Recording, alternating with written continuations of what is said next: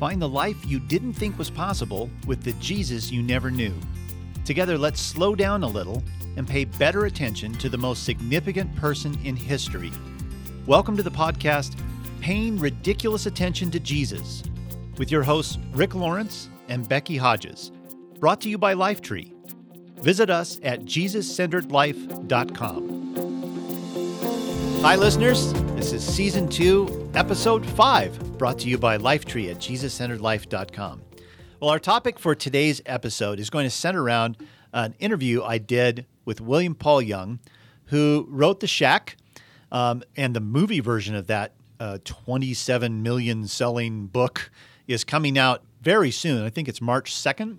And the trailer for the film is at the the Shack dot movie. Is that right, Becky? Yeah, the Shack dot movie, and it's actually March third. March second is for like special people. I don't know. You might Special be one of those special people that gets to go March second, but March third. In theaters across the whole country, The Shack will be playing, and um, this is William Paul Young's novel, New York Times best-selling book, turned into a movie. And you can go watch the trailer, which you know Tim McGraw is in this movie, so you know. But you can see that at the Shack dot movie. Okay, and so I just learned that there's March 2nd people and March 3rd people, which is like when Jesus said there's sheep and goats. We're March third people. so w- we might be goats. we might be goats. That's okay. Oh, we have, however, seen a, a screening of the film in advance. So um, we did watch it together as a team. And I know that um, I've known uh, Paul Young for uh, several years now, and I know that he's quite controversial uh, within the church. Not only for what he wrote about in the shack, but um, he's had other best-selling books too. And there are things that people like and things that people don't like about what Paul Young writes. And I'm in that camp too. Like any other follower of Jesus, we don't always agree on everything. And I don't always agree with everything Paul is about, and he doesn't always agree with everything I'm about. But one thing I really, really agree about with Paul is his perspective on Jesus and what he has written about and spoken about, his um, understanding, experiential understanding of Jesus, and his scriptural understanding of Jesus is so powerful that that's why I've included uh, in some of my books uh, something that Paul Young has said about Jesus because I think he has so much good to say about our relationship with him, and it's so kindred to our heart, which is to pay ridiculous attention to Jesus and therefore be transformed by him. So we decided to talk to Paul in advance of the release of the film and talk to him specifically about Jesus and how Jesus has interrupted the the story of his life to make beauty out of ugly. And how does Jesus go about making beauty out of ugly? So today we're going to listen to about a 20 minute interview I did with Paul Young on um, Jesus making beauty out of ugly. And then after we listen to this segment of the interview with Paul, then Becky and I are going to react to some of the things we've heard. And I think what you're about to hear is is going to change the way you think about Jesus and is going to help you understand what Jesus is doing in your life right now. So let's listen to Paul Young.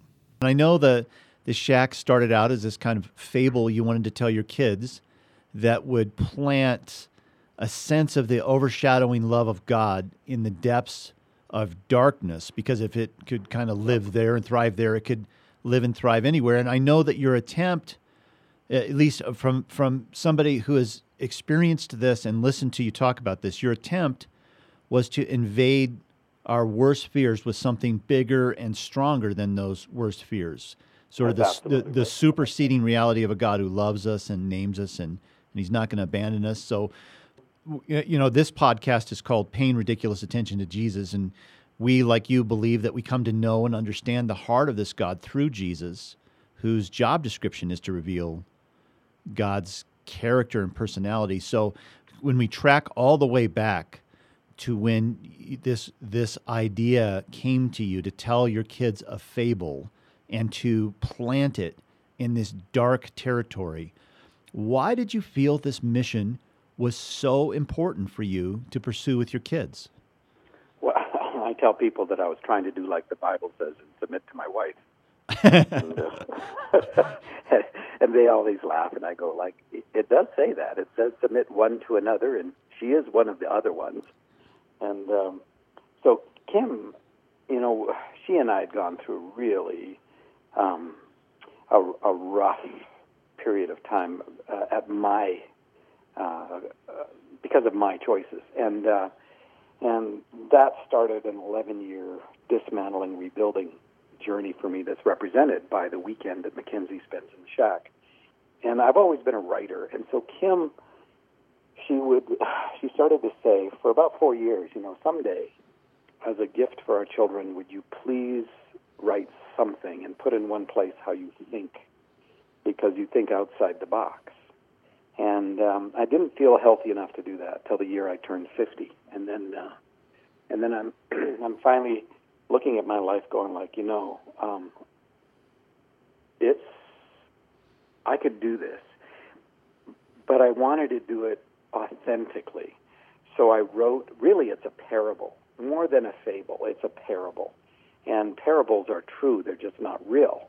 And um, so I, it's very autobiographical in many senses. And so I wrapped up my history inside this story, and I'm saying like, okay, what's the deepest loss a human being can experience? Because if you go there, you're going to pick up all the other losses along the way. And by And auto think- and, and by autobiographical, you're saying experientially, I have been in that place myself. So what is a what is a parable like way of describing the very place I've been in? Is that right? Correct, correct. Uh, let me put it this way: a writer from Nashville wrote me after the book first came out, and she said, "I don't know who you are. I don't know um, anything about you, but my sense is that Missy, who is Mackenzie's daughter, who's abducted and evidence found at the shack that she's been murdered, that Missy represents something murdered in you as a child, probably your innocence, Hmm. And Mackenzie is you as the adult trying to deal with it." Hmm. And I showed that to Kim, and she said, "Boy, she nailed it." Hmm. um, because uh, part of my great sadness is being a missionary kid inside boarding school and dealing with sexual abuse and and um, and so it ripped you know the the child the child that was in me was never allowed to actually exist until I was 50 years old.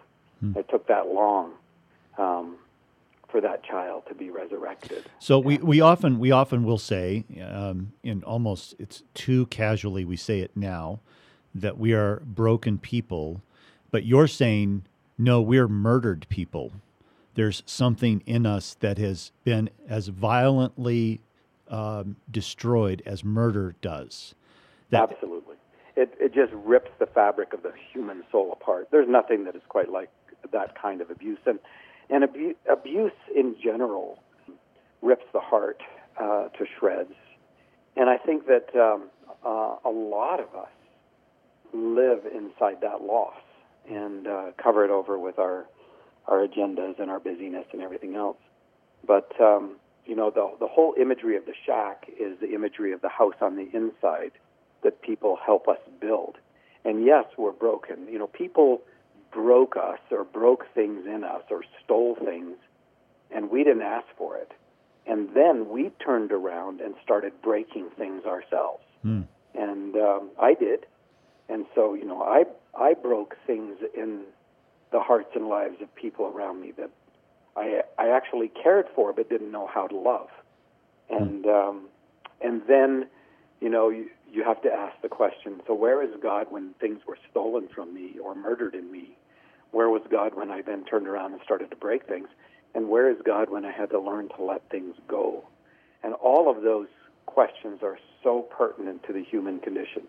We, if, if you're going to do something that is authentic humanity, this is where it's at. Because we share two things as human beings beyond all the divisions that we experience, which are myriad, but we have at least two things in common, and that is love and loss. And every single human being has experienced both of those. And uh, their whole world is wrapped around the, the impact of that loss or the impact of that love. And, um, and that's, I think, in part why the shack had this massive ripple effect through the culture and then around the world. Is it because it was human? It Yeah. said hear some real questions. Not only did it give us a language to have a conversation about God that wasn't religious, but it also validated our great sadnesses. Yeah. It validated the tears that we shed um, or that we cover up. I, I totally agree with you that it was the, uh, in fact, it was human in a way no Christian book I had ever read was, and I think that's that's what really you went past the unspoken boundaries that I didn't even know existed, but I realized them when I read the book because you went past them, and you know, Yeah, in a, and- go ahead. part of the beauty is that I had no idea what I was doing in the sense that I had no idea this would ripple out like this because I I made 15 copies at Office Depot that did everything I ever wanted that book to do. And um, you know, I'm trying to say to my kids, look, we live in a world where these horrendous things happen and um, and losses occur. And if I'm not there to tell you how I think about them, let me write a story and, and, and embed it in it. And not only that, I don't want you to grow up with the God that I did, who is really no answer to the kinds of losses that I experienced. And in fact, we had a sort of theological paradigm where God had a plan that included all of those losses. So in a sense was the originator of that darkness. And and where was there to run to? You had to run to Jesus because he came to save you from God the Father, who was that darkness behind him that needed to be appeased. And um, so I'm saying, like, I don't want my kids growing up with that God. Yeah, Um, and that's why when Mackenzie goes back to the shack, that God does not show up because that's the God that Mackenzie thought existed, but I don't believe exists at all. Oh, that's good. And you know the the this idea that we are um deeply broken, in that we reorient ourselves around the dissonance with that by telling ourselves narratives that include God, that often horribly disfigure who he really is. I think is such a crucial crucial issue. You know, in a previous conversation we had, you said something that I loved so much. I put it in my book, The Jesus Centered Life. Uh, it's actually a, a, at a pivotal point in that book because what, what you what you were able to capture um, is pivotal to this journey with Jesus. Here's what you said, and I, and I want you to just comment on it. You said, whole, I asked you about uh, what wholeness was. I asked you to define what it was because you were using the word wholeness. And you said, wholeness is when the way of your being matches the truth of your being. That begs the question what's the truth of your being? And this is where this understanding of Jesus at the center of all the cosmos becomes absolutely critical. How are you going to know the truth of your being unless somebody tells you what the truth of your being is? And I, just thought that was right uh, down, uh, right in the middle of the target. We are broken people. It's not rhetoric, it's literal. And our brokenness is painful for us and it's lived out in pain toward others, as you've just said. And, and yet, our response to this dissonance is often self help strategies and five step plans. So, Right. what, what is the role of a deepening relationship with Jesus in this journey toward wholeness that actually uh, matters in our life? It's not a rhetorical journey with Him that, that leads toward wholeness. It actually matters. What does that what does that look like in your life and by extension our lives? Yeah. So there's a there's a line in the movie that, and it's in the book, and where Papa says to Mackenzie says, "Truth has a name," and he's over there in the workshop, and uh, and truth is a person, and and we we begin with a very low view of ourselves and humanity, generally speaking. We don't we don't begin with a high view of humanity that I think God has, and so self help and all that is to try to extricate ourselves or lift ourselves by our own bootstraps to some level of performance that um, is different than what we believe to be the truth of our being. And our theology has even done this to us. It's told us we're utterly depraved, we're worthless. We sing the songs, "You are good, there is nothing good in me," and and we keep pounding into the into the depth of our being that we're pieces of crap, and that that if it wasn't for God's mercy, there would be absolutely no hope for us. But God doesn't love us um, because there is anything good in us. God loves us because God is good, and that's just the way God is. So we begin with a very low view of humanity. Jesus comes to absolutely violate our low view of humanity. Hmm. God doesn't become anything that is not good, and he becomes human. And so the incarnation is the revelation of the truth of who I am. So I can look at Jesus, and anything that I see in him that is true is also true of me. And the scriptures constantly pound that. Fruit of the Spirit is, and guess what? The Spirit of God lives in you, poured out on all flesh. So whenever you find patience, goodness, kindness, joy, meekness, long suffering, fury at things that are wrong, and things that are unjust, all of that is part of who you are in the truth of your being.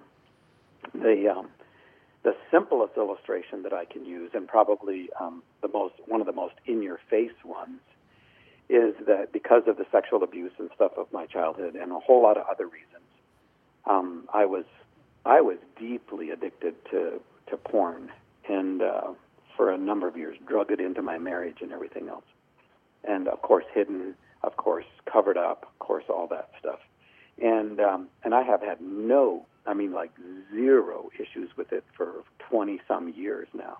Why? What changed? Well, it wasn't that I got better at self discipline, because self discipline is, an, is a performance action from the outside in. Self control comes from the inside out. And by, by definition, I am, the truth of my being is that I am self controlled. That's what mm. Jesus reveals. Hmm. Truth of my being is that I'm pure of heart. But it wasn't self discipline and it wasn't accountability. It was when I began to learn how to agree with the revelation of Jesus that the truth of my being is that I was pure of heart. And once I knew the truth of my being, the way of my being matched it. So this is I, we got to pause here for a second because this is such an important and subtle distinction because even you're talking now about the fruits of the spirit not in a way that this has been bastardized uh, for most of us growing up in the church as uh, a list of things that we need to work harder to get better at. You're describing them as literal fruits that spring up from a interior reality that we come to embrace. Absolutely. This is why no one, no one prays for patience in the New Testament. You won't find anybody praying for patience. And and you go like, why? Well, and then we bring on our theological distant, uh, disapproving God picture that we've drug along with us, and we say, well, the reason you don't pray for patience is because that mean, abusive God is going to put you in a situation where you're going to have to learn it through pain and suffering. Mm-hmm. So, so we twist it all up. But nobody prays for patience in the New Testament, not because they're afraid of God, but because they know the truth of their being. Why would I pray for patience when the truth of who I am is that I am by nature patient.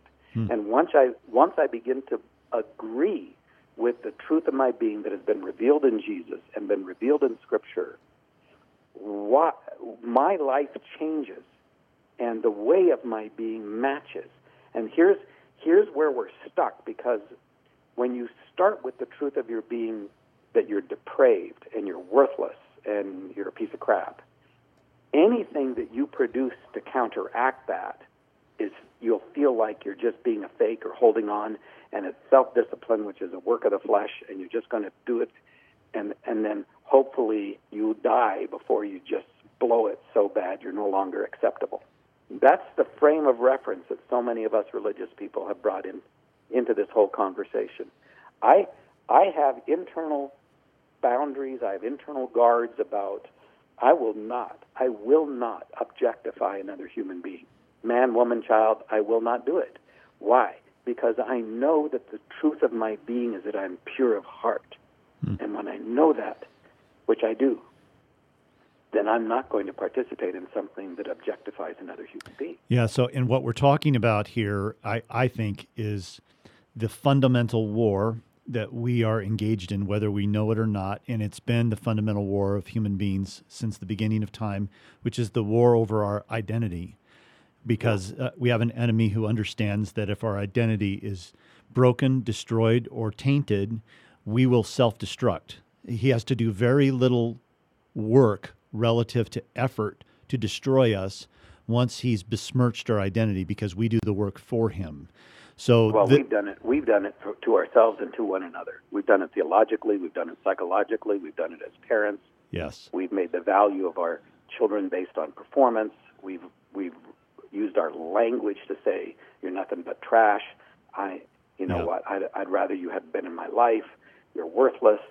On and on and on and on. I mean, we don't even need an external enemy. when we've done such a powerful divisiveness within our own within our own ontology, within our own being. it's a, it's and it's a perpetual uh, uh, uh, uh, uh, spiral of self-destruction, and therefore, at the foundation of all things, the restoration of our identity has similar uh, working out into all areas of our life. That's what I hear you saying right now. That when the restoration of our identity begins in more earnest, as we embrace the reality of the truth of the character of Jesus living within us and begin to identify with him the way scripture tells us is true uh, that this is actually true he's living within you with all of these character qualities as we begin to embrace this the fingers of this transformation affect every arena of our life that's what i hear you saying Yep, and and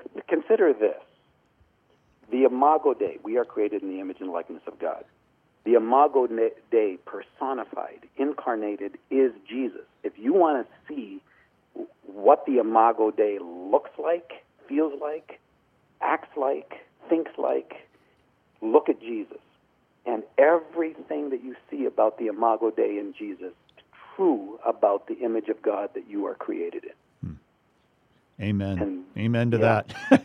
Let me ask you one last question, Paul. And it's it's it's like my favorite question of all time. It's it's Oprah Winfrey's question.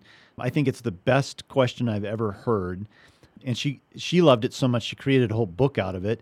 It's very simple. Uh, I in in my book I call this the Oprah question, and I add on to it a little bit. But her question is what what's one thing you know for sure. Um, my version of this is what's one thing you know for sure about Jesus. So today, where you sit now, um, what's one thing you know for sure about Jesus? I'm, I'm going to go one step beyond that because there's a lot of things that we know for sure about Jesus. I'm going to say, what's one thing that I know for sure about God the Father? Hmm.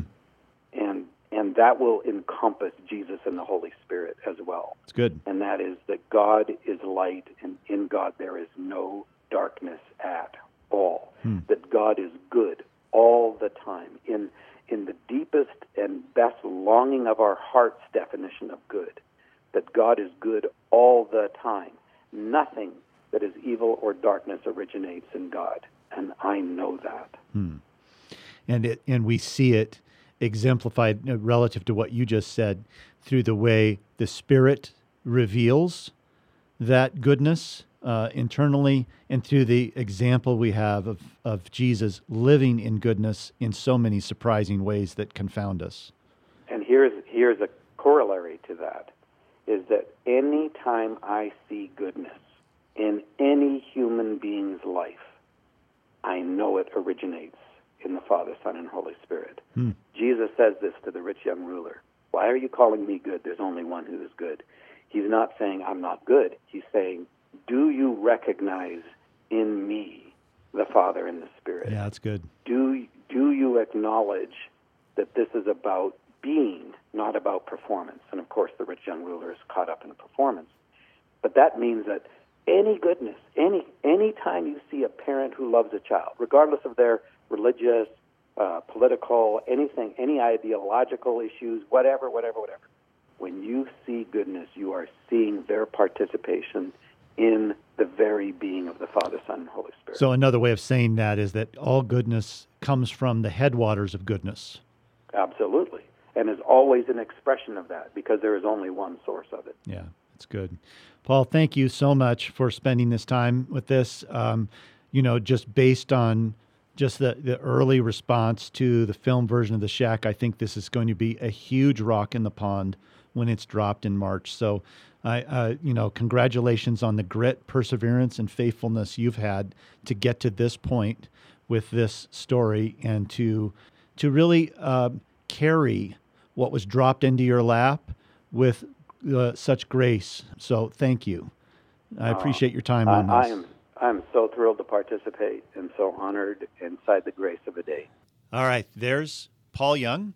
Uh, there's a lot in that 20 minutes of conversation, and uh, Be- as Becky and I were listening to it, one of the things she said immediately was, "Wow, did he cover all the bases in that short amount of time?" And he does, and there, there's a lot in there to think about and chew on. And I guess that's what I want to encourage uh, um, listeners for you to do is is uh, to not be too quick to categorize or label whatever it is you just heard that you liked or didn't like, but to allow yourself the the space to chew on what he's saying and to trust Jesus to lead you into the truth of that.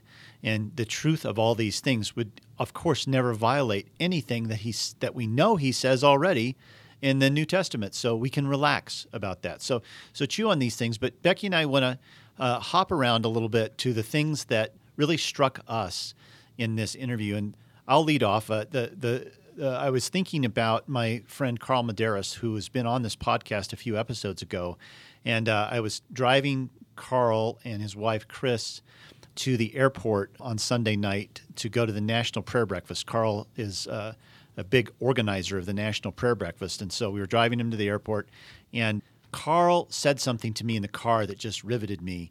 He said, "You know, Rick, um, all through the New Testament, what we're told is that our work is to believe. If you notice the number of times Jesus praised people who believed or had faith, it is his standard.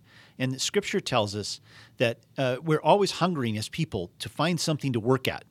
That, that's why we're so drawn to formulas and recipes. We just want to work it somehow. And Carl was saying, yeah, well, Jesus has given some, us something to work at, and our work is to believe. And so I've been chewing on that ever since, thinking about what does it mean to believe? And really, what it means to believe is to accurately understand who Jesus really is and what his heart's really about. And that's one of my takeaways from what Paul said is that we have had an inaccurate view of the goodness of God. We've had an inaccurate view of what he's really after. We've had an inaccurate view of what his love really means in our lives. And when we have an inaccurate view, we don't believe. And uh, what Jesus is encouraging, I, I just remember the, the, this scene towards the end when he's telling his disciples that he's going to leave soon, and he's trying to explain to them. We we kind of touched on this a couple episodes ago when we were talking about how does Jesus relate to people? What is his standard of relation? And one of the things I read was um, I, I believe it was Philip who said, uh, Jesus, um, you're talking about the Father and what the Father looks like, and we really want to see the Father for who he is. Can you show us the Father? And Jesus goes, Philip, did you hear what I just said? I'm telling you, if you've seen me, you've seen the Father. Philip, listen to my words. If you see me, then you've seen the Father. And this is what I love about what Paul's pointing out. The reason we pay ridiculous attention to Jesus is because the Trinity has said, um, the Father has said, pay attention to my Son, because everything you see in him is true of me. The Spirit's job description is to help us understand the Son. And this is what the Trinity has decided for us to help us to understand the heart of God. They've pointed to Jesus and said, pay attention to him or learn from him. So the reason we pay attention to Jesus is so that we can understand the heart of God, uh, because then we get to do good work, because our good work is to believe in, in God's good heart. Now, what about you? What, what stuck out to you? Well, it, w- it was actually hard to pinpoint that, but I'm, I'm going to just, I'm going to um, camp on your Oprah question. Rick's Oprah question. I feel like we should bring that to the show, don't you think? So, his Oprah question, he said, I'm going to answer is that God is light um, and there is no darkness in him at all. And this immediately brought me, I'm in the process right now. I'm reading the Jesus Centered Bible using the Jesus Centered Bible's reading plan, which is excellent. And the reason why it's excellent is because instead of just doing a chronological study of the Bible, which I have done multiple times in my life, this one actually flips you back and forth between the Old Testament and the New Testament. So every time you read something in the Old Testament, you're about to encounter something in the New Testament with Jesus that is referencing what you just read. And it just makes the story of the Old Testament so much more fresh. So I'm, I'm just going to quickly read this. It's Genesis chapter 1.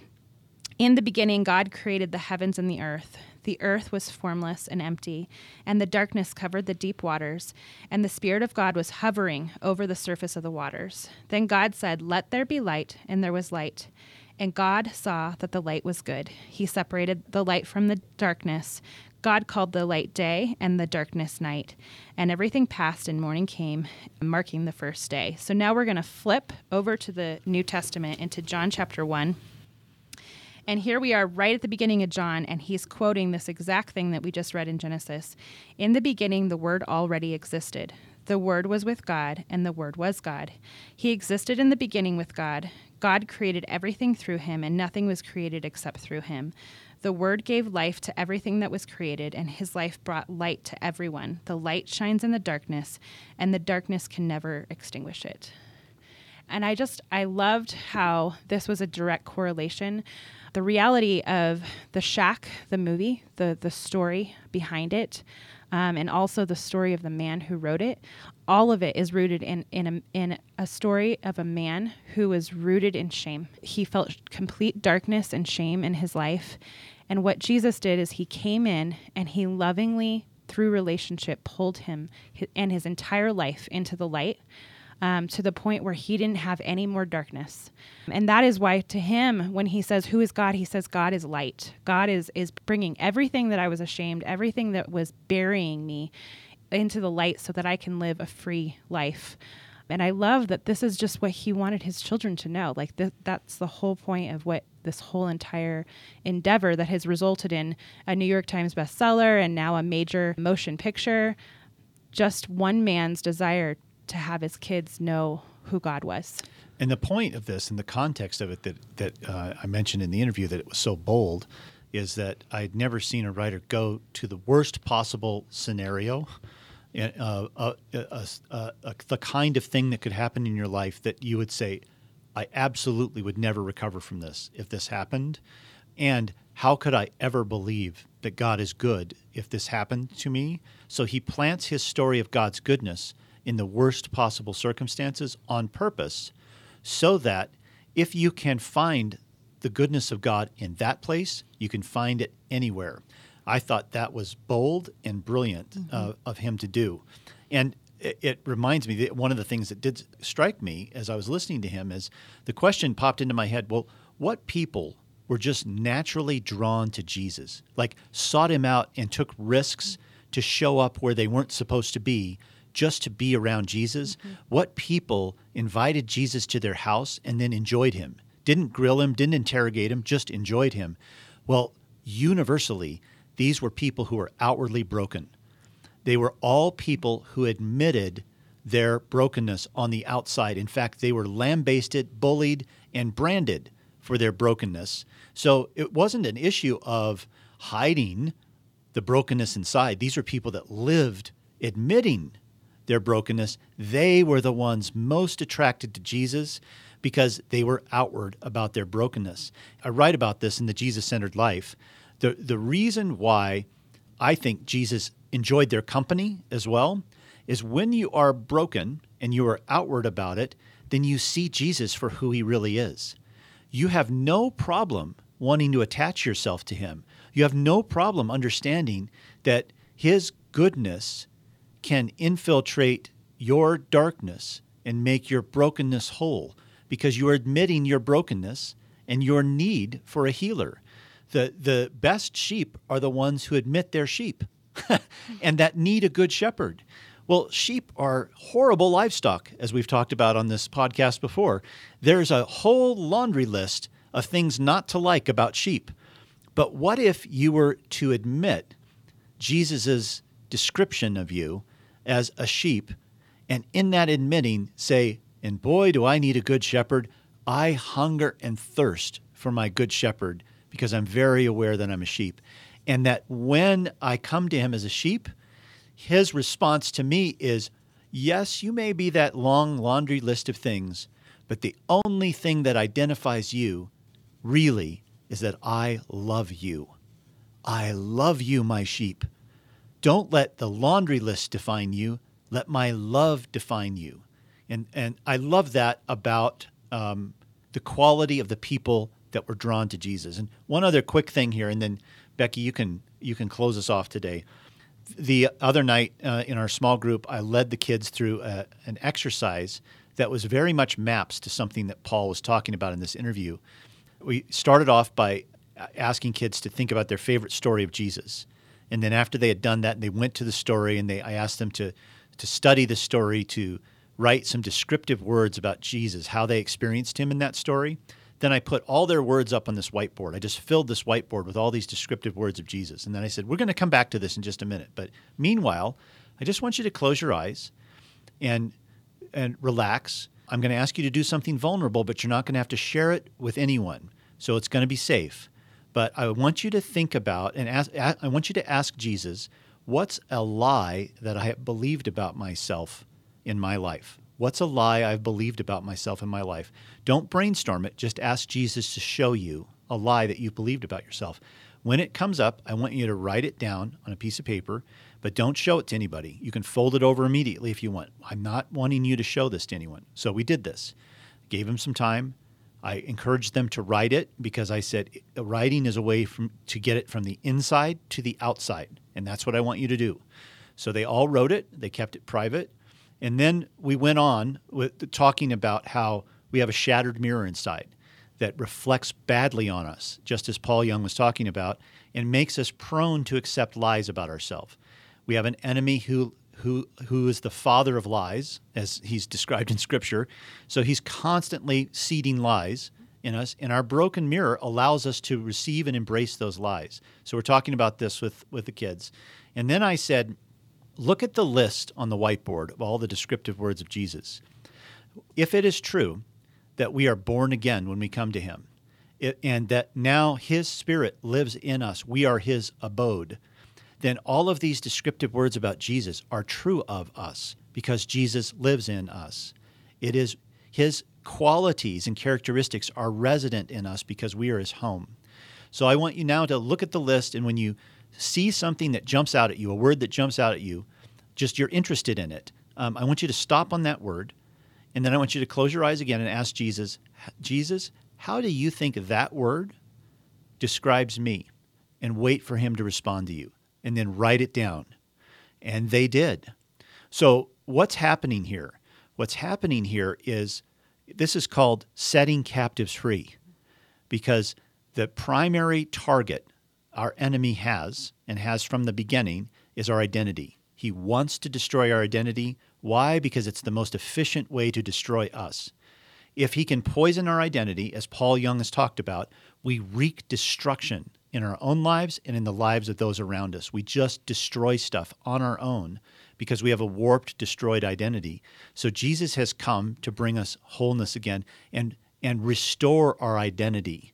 And once He can restore our identity, we live out our place in His kingdom and make an impact for Him in the kingdom. And that's the very thing the enemy doesn't want us to do.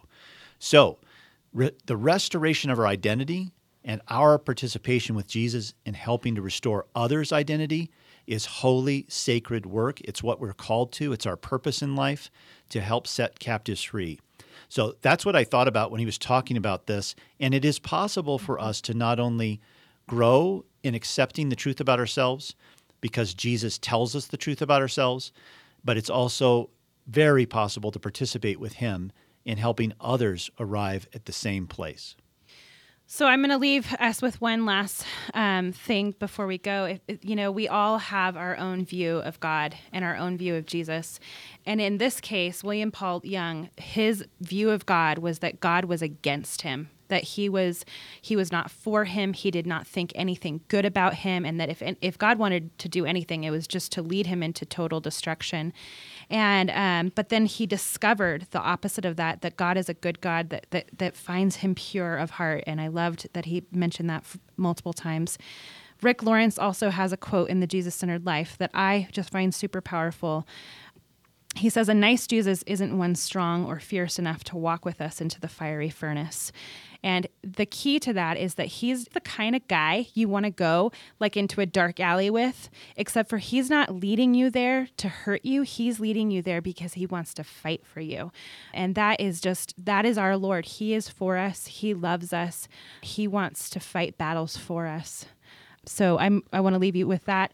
Um, also, go to the shack.movie and watch the trailer. Join us in theaters across the country on March 3rd. We're going to be there. We're really excited about it. We're going to have a discussion guide and a devotion that we'll be releasing at the same time that we are developing for you so that you can have fearless conversation with your families and your friends about this film. Um, and also so that you can just learn more about who this God is and who this Jesus is that's for you. Thank you for listening. Also, remember that you can find out more information about the things we talk about here today, but in further detail on the JesusCenteredLife.com. Find our podcast section and season two, episode five. This is Paying Ridiculous Attention to Jesus, a podcast from Lifetree. Subscribe to us on iTunes for the latest podcasts, and we'll talk next time. See you next time.